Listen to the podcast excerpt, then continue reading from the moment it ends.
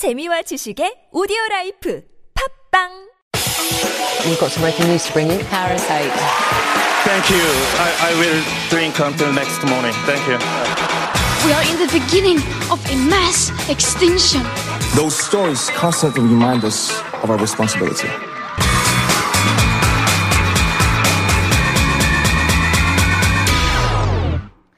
And that is our cue for All a Buzz, where we take a deep dive into one of the week's hottest issues with Dr. David Tizard. Good morning, David. Good morning, Sonia. Nice to see you. How are you doing? Really well, happy, healthy. Really August well. is here. Yeah, I, I'm generally pretty good. I'm pretty positive. Yeah. But yeah, life is good. Any vacation plans? Oh, you know me, a vacation. This is my vacation. Um, I, I will be going. I've already cleared this with our producer. Actually, Oh, you I'm, have? I'm going to England nods, for one yes. week in September for my brother's wedding. One week. So it's not a vacation Oh, when you have two young children. But Mm-hmm. that that's what I'll be doing. It's the first trip in a long time, isn't it? I overseas, yeah. And Yeah. obviously, there are reasons for that, Of but course. I'm looking forward to seeing family and, Nice. and celebrating with my brother. Good, good. Okay. We'll miss you, but of course, uh, yeah, have a good trip and uh, well overdue as well. Now, today we are talking about an issue that was making a buzz in Yeah. the media, and I guess it's it might be something a little close to your heart as well, being Mm-hmm. in the educational system here in Korea. Yeah, so we're going to be talking about education. We're going to be talking about the pressures on students. I guess if there's anybody listening, what I would want to ask them about is the realities of the pressure in the Korean education system. Well known, I think, very famous too, right? Absolutely well Pressure known, cooker, yeah. There's there's two very interesting statistics, which is that in terms of standardized testing, in terms of IQ scores, in terms of um, PISA results, which is where Mm-hmm. they measure literacy and mathematical skills, South Korea comes out Yep. Mm-hmm. right near the top on these, and many people overseas will look at that and go, South Korea's education is amazing. And then the reality inside the country, we see lots of people, you know, struggling with it. Sometimes it produces good results, but lots of people struggling, lots of focus on mental health. Uh, and one of the very real tragedies, I'm sorry to be a bit dark on a, on a Thursday morning, but with suicide being the leading Yes. cause of death for young people in the country, that's also a, a tragic reality of those two very contrasting statistics. Absolutely. So you've given us a good sort of overview of kind of the environment or the background Mm. that may have led to two particular students that we're going to be talking about. Yeah. Uh, from the city of Gwangju, and they were caught cheating. They were caught cheating. so down in Gwangju, this is at Daedong High School. Um, it- it- exams were coming up, and exams can be a huge pressure. Uh, cooker. There's one thing that I want to say about Korean education that surprises me. I, I promise I will get into this story, but I'm not sure your take on this. In Korean education, most students in a school will know their academic position relative to all of the other students. Mm-hmm. And so this is for international listeners. Growing up, we might know that, oh, we got a B plus in that test, we got an A. That was kind of it. We know mm-hmm. what our friends would get. But in South Korea, many s- children in schools, my nephew and niece, they all know their numbers. I won't mention them. But say there's 350 children, mm-hmm. they'll know whether they're number 24, number Right. 282. Uh-huh. Their relative position to all the other students is is known and made public. I have a painful memory of this uh, from my own uh, elementary school days back, back, back then. Uh, Elementary school. even. Elementary, even then. I was in the third grade and I had just come back from studying overseas. My Korean was very, very poor. And uh, obviously, I, I did very badly in the exams. But yes, I remember my teacher letting me and the entire class of 50 some students know that I had placed bottom of most of my subjects. But he said this. Yeah. And he said, but look, she did well on her math test. She's at the bottom for all these other, for all these other subjects, but yet she's almost near the top for math. So she's not dumb. I I remember him clearly saying this. She's not clearly dumb. It's just that she's not used to the system. And yes, that was a painful, traumatic memory from elementary school. But you're at you saying this doesn't Look happen at overseas? now, Sugya. Hosting me now. radio. I wonder what that teacher's doing. But David, this doesn't happen overseas? I, you know, the the sabasa it differs from person to person. Right. I know say. definitely not in the international schools, and that's what I usually attended. But they they can be pretty very kind of cutthroat and very competitive, depending on again what school you could do go to. Absolutely, but there's more a focus here, I would say, for better and for worse, Yeah. of this relative grading, Right. this relative curve, and that could, that uh, continues up to university level. I have to do relative grading. So Ah. uh, that's that's the environment, and you know that actually ties in what you said with IQ tests. That you know mathematics is not based on language, and, and so they, they they transfer across. These two students down in Gwangju, they had tests coming up. And they were worried about their grades, particularly because they wanted to enter specific universities. Right. They're high school students. Yeah. Yeah, they're high mm-hmm. school students, and we know what it means to enter a big university in South Korea. That can make or break for many people. In their eyes, mm-hmm. that that's their future, that's mm-hmm. their career. What university you go to, and so because of this pressure, what they had done, and they've been planning this for a while. Actually, it it's kind of like a Mission Impossible story. They're climbing up through windows. They're installing code and uh, malware programs on uh, teachers' laptops to get access to the tests early Right. so that they can know the questions, so they can sit the tests, get really good scores, and, and go to university. But there's a little part of me that, you know, stops and takes a step back and go, this is quite dedicated. These are quite clearly some very meticulous young children. Exactly. In in a way, you might say they're very resourceful and quite smart in a way, in a twisted way as well. I did notice a difference. Again, we were talking about a little bit of difference between Korean schools and maybe schools overseas. Hmm. Uh, because these, I mean, they obviously hacked into, you know, like you said, they they they planted malware. They did some physical moving in or hmm. hacking into, well, breaking into the teachers' sort of offices. But it was done online, and they managed to take out the the exams. But I was thinking there were quite a few news stories from hmm. years back, I think, even until now, of students hacking into school systems or teachers' computers, hmm. sometimes posing as, as administrators and getting their teachers to reveal their passwords. Mm-hmm. And they hack their way into the computer systems or of their schools. And then what they usually do is they manipulate their scores or mm. their grades, sometimes their own, sometimes those of their competitors as well. Mm. And that's what they do. I'm not sure that I've heard so many students overseas hacking and then getting the exams and then actually taking the exams.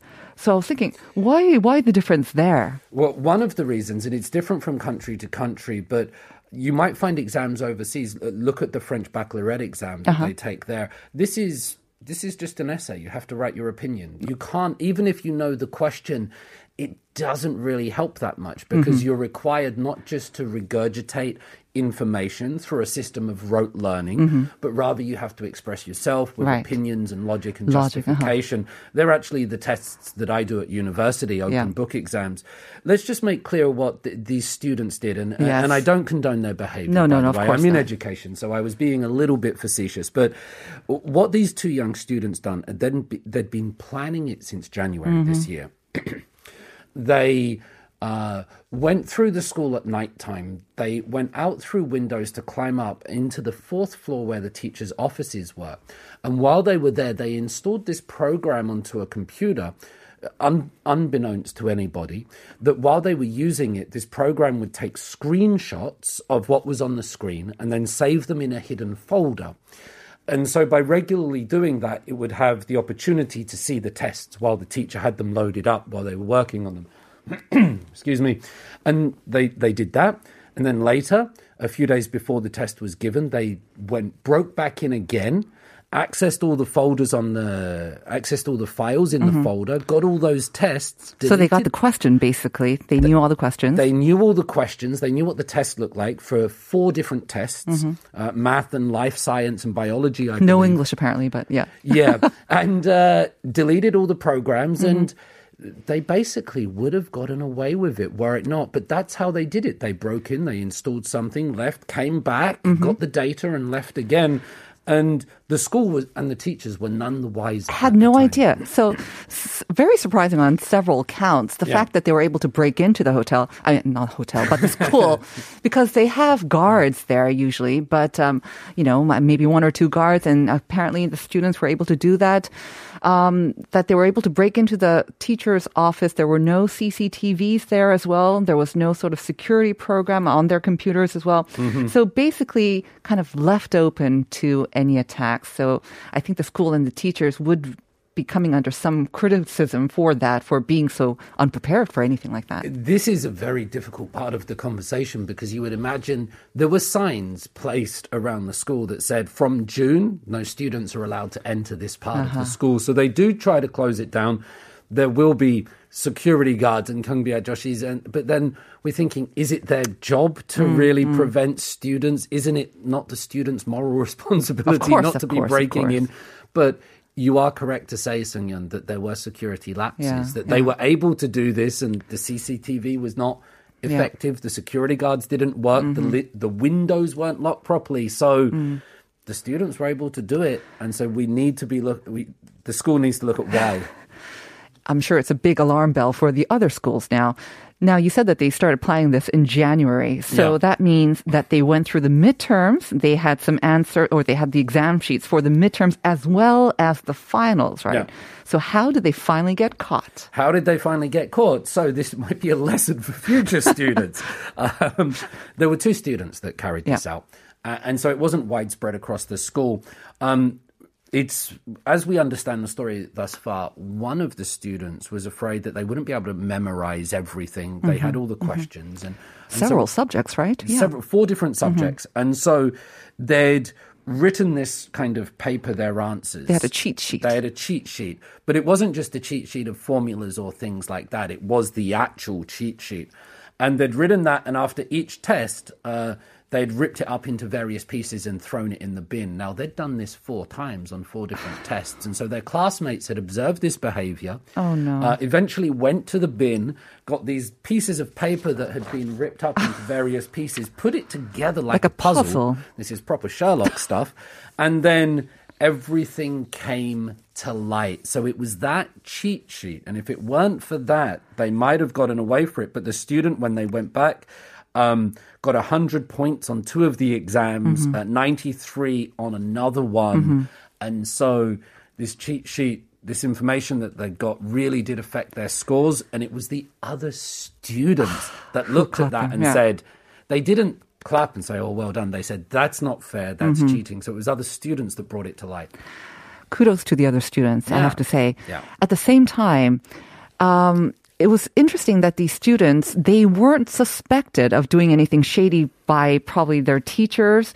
And it was only this ripping up of the paper and throwing it into the school bin that actually aroused suspicion. Mm-hmm. And I was wondering why, but because we have seen or heard about other cases in which some students, their grades suddenly shoot up and that arouses suspicion. But with these two kids, actually, they were probably um, near the top or kind of in the upper levels of this kind of, as you mentioned, the relative sort of grading system. They were already pretty good students and they wanted to maintain that or stay at the top. And that's why they resorted to this, right? I think any test where students are getting 100% regularly is not a good test. I mean, you should, that's, that's not measuring people. You want this kind of bell curve distribution. You want something like that for it to be uh, an effective test. There's also, if you look into the academic literature, excuse me, a lot of these tests are similar to IQ tests, um, which measures your G factor, which is a stable measure of your intelligence across various tests. Now, of course, things like A levels, Suneung, uh, SATs, they can't say that they're intelligence tests. That's not fair. But that's what they're measuring a lot of the times. And you cannot, nobody has found a way to increase somebody's IQ mm-hmm. or, or their G factor, which is your intelligence quota. Of course, you can improve your short term memory. Mm-hmm. You can try to improve your test taking skills, mm-hmm. but your actual performance is very hard to measure. So, what it, a lot of it comes down to is anxiety mm. and stress and pressure on the uh-huh. day. And I think, again, not to condone these students, but what we have here is that pressure, that anxiety. And, mm-hmm. and that comes from internal lack of confidence. That also comes from social pressure. That also might come from families where people are expected to achieve great results. And at a young age of 17 and 18, that could be determining futures and mm-hmm. where you would go. And we need to take a step back and realize that there's no way scientifically in the academic literature as it stands to improve people's intelligence. It, it's genetic, it's, it's environment, but that's what it is. Not to be too um, pessimistic about this, but I don't think these tests are about intelligence, right? It's about getting the score that you need to enter a school that you want that will get you get that, you know, one step up the ladder and then hopefully into a good job and then you succeed in life. So it's really unfortunately not about intelligence sometimes. That's my sort of take on it, Yeah. very pessimistic take on it. But when it comes to the culture of cheating, and unfortunately, this is something that, um, I mean, obviously it happens in schools all around the world, and we are Yes, seeing much more pressure being placed on kids around the world as well. And when we hear similar stories, right? Obviously, it seems to be more of a norm here in Korea as well. What is your sort of take on this? I mean, having experienced growing up in the mm. British school system and then teaching students here in Korea who have basically made it through that very competitive system to get into the university that they mm. wanted. But now, as we know, they're they're faced with another sort of competitive system to now get the job that everyone mm-hmm. wants. Mm-hmm. What is your sort of personal take on it? And do you see this as this sort of cheating and these stories as an inevitable sort of result of that and something that we'll might continue to see? No, I think in many ways, South Korea, in terms of education, in terms of fairness and equality, is getting much better. Yeah. So definitely not perfect. And I know, I know this story might make some people step back and go, "Look, everybody's cheating. It's a, it's a bad system." In my opinion, it's getting much, much better. I know people that went through graduate school programs here in South Korea long ago, and there was money changing hands and things like that for For the writing, yeah. Mm-hmm. We've also seen very high-ranking politicians on, on all sides, and when they they said that you know parts of their dissertations are plagiarized, Mm-hmm. copied, what they've come out and said was, yeah, but that was the culture at the time. Right. They didn't say, you know, yeah, I know. I- I Everyone did do it. Everyone did it. But they said everyone did it, and I think what's happening now is when we see those stories, when we see things like this, people are saying. No, that's not actually quite right. It shouldn't be like that. So when we get these stories, I, I think the reaction to them is changing, and I, I think it's moving in a positive direction. It, it's it's a long journey, and it's you know it's not quick enough for some people. But uh, as always, I'm generally an optimist of the soul, and I, I think it's moving in the right direction. Yeah, I mean, on the flip side, I mean, we talked about the lapses of security, but it almost kind of also points to how I don't think Koreans were expecting any students to do that, to be so audacious, to break the law, and they have broken the law, broken the law. Yes, yeah. Um, this is not just an expulsion, but I'm not sure what sort of disciplinary measures they will go through, but this is breaking the law. And I don't think a lot of Koreans expect students to do that. So in a way, it reflects upon Korean society Mm-hmm. that we can leave our smartphones on the on the tables and go for a walk or whatnot, knowing that it'll be safe coming back. Yep. And then on the other hand, I think what you said, and we've mentioned before, that especially with the younger generation, the key words that they focus on nowadays, fairness. Yep. Deserving, you know, justice. Hmm. These are so important for the younger generation now that hopefully because they find them so important that they will not resort to these sort of dishonest means and unfair means as well.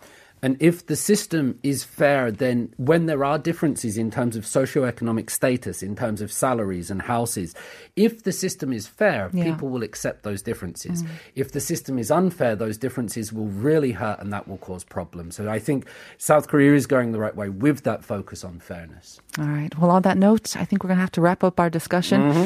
Thank you very much, David, as always. Thank you. We are going to hand it over to Uncoded now. So stay tuned for some great music. And David and I are going to say goodbye with Magic's Rude. Have a great day, everyone. See you tomorrow at 9 for more Life Abroad. Saturday morning, jumped out of bed and put on my best suit. Got in my car and raced like a jet.